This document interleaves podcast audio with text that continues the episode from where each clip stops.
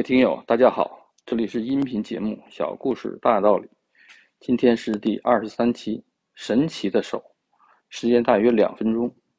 有个男孩跟着妈妈到杂货店去买东西，老板看他很可爱，就打开一罐糖果，让他自己抓一把。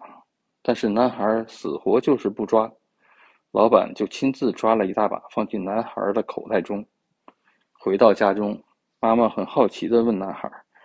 为什么自己不抓，而让老板抓呢？男孩说：“因为我的手小啊，而老板的手比我大，所以他拿的一定比我拿的多很多。”我们不得不佩服孩子的智慧。有时候大人反而看不到别人的力量，当然也不会借助别人的力量帮助自己。这里的别人可以是你的伴侣、你的同事、你的老板、你的客户，甚至你的竞争对手。请大家想一想，有没有一些事情可以借助别人的力量来实现自己的目的？今天的节目就到这里，希望大家在评论区发表你的看法，谢谢大家。